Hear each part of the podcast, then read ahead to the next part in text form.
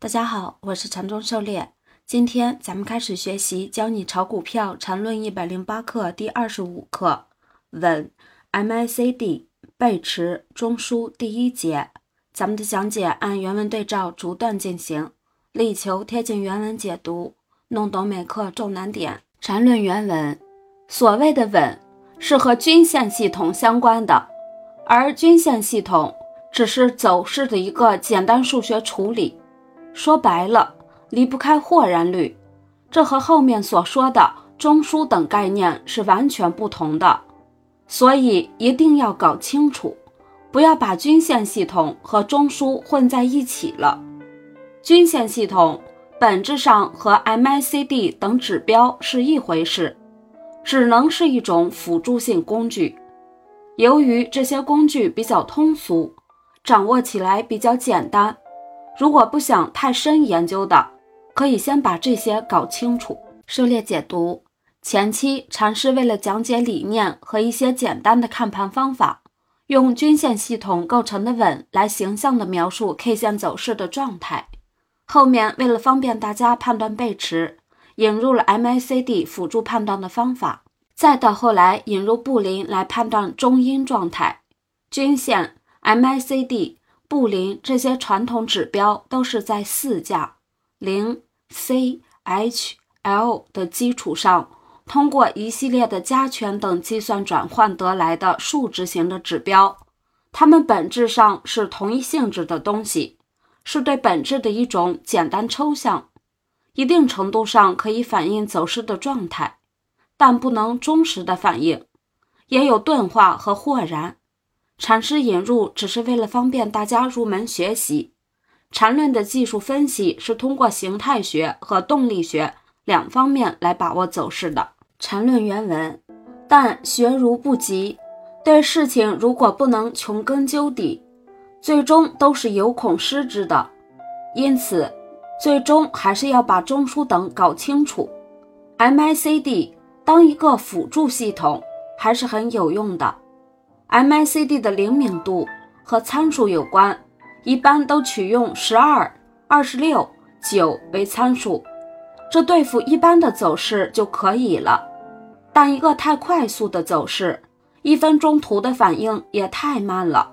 如果弄超短线，那就要看实际的走势。狩猎解读学如不及，有恐失之。详细解释参看禅师详解《论语》第四十八课。专门有一节来讲解，这里套用在股票上，就是闻股票之道、见股票之道。对照牛人，在股票市场中不断的校对，而不能达到尽善尽美，是因为踌躇、恐惧、疑虑使他迷失，而不能直下承担。这也是我们经常患得患失的原因，就是缺少对理论的穷根究底。和对现实不能当下承担，MACD 也是一个比较经典的指标，是全球用的最广泛的指标之一。它是计算两条不同速度长期与中期的指数平滑移动平均线 EMA 的差离状况来作为研判行情的基础。和均线一样，可以通过调整参数来调整其敏感的，通常都是用十二。二十六九，也可以设置其他参数来改善其滞后性，也会引起另外的问题。禅师结合走势引入 MACD 的辅助判断，提供了一种走势判断的简易方法，同时也提高了 MACD 应用的准确性。禅论原文，例如看六零零七七九的一分钟图，从十六点五上冲十九的这段。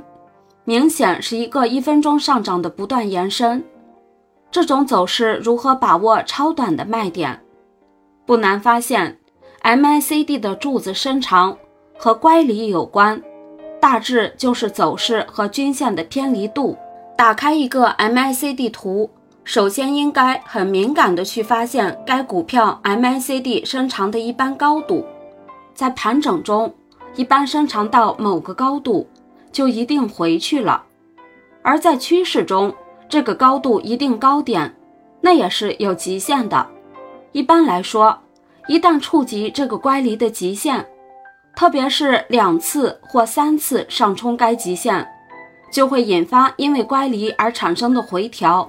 这种回调因为变动太快，在一分钟上都不能表现其背驰，所以必须用单纯的 MACD 柱子伸长来判断。注意，这种判断的前提是一分钟的急促上升，其他情况下必须配合黄白线的走势来用。从该一分钟走势可以看出，十七点五元时的柱子高度是一个标杆，后面上冲时，在十八点五与十九元分别的两次柱子伸长都不能突破该高度。虽然其形成的面积大于前面的，但这种两次冲击乖离极限而不能突破，就意味着这种强暴的走势要歇歇了。狩猎解读。这里禅师给出低级别图上急速拉升时，如果两次以上的上冲都不能突破前期 MACD 的高点，那么前期 MACD 柱子高点就是极限位，这个时候就会产生回调，如上图所标注。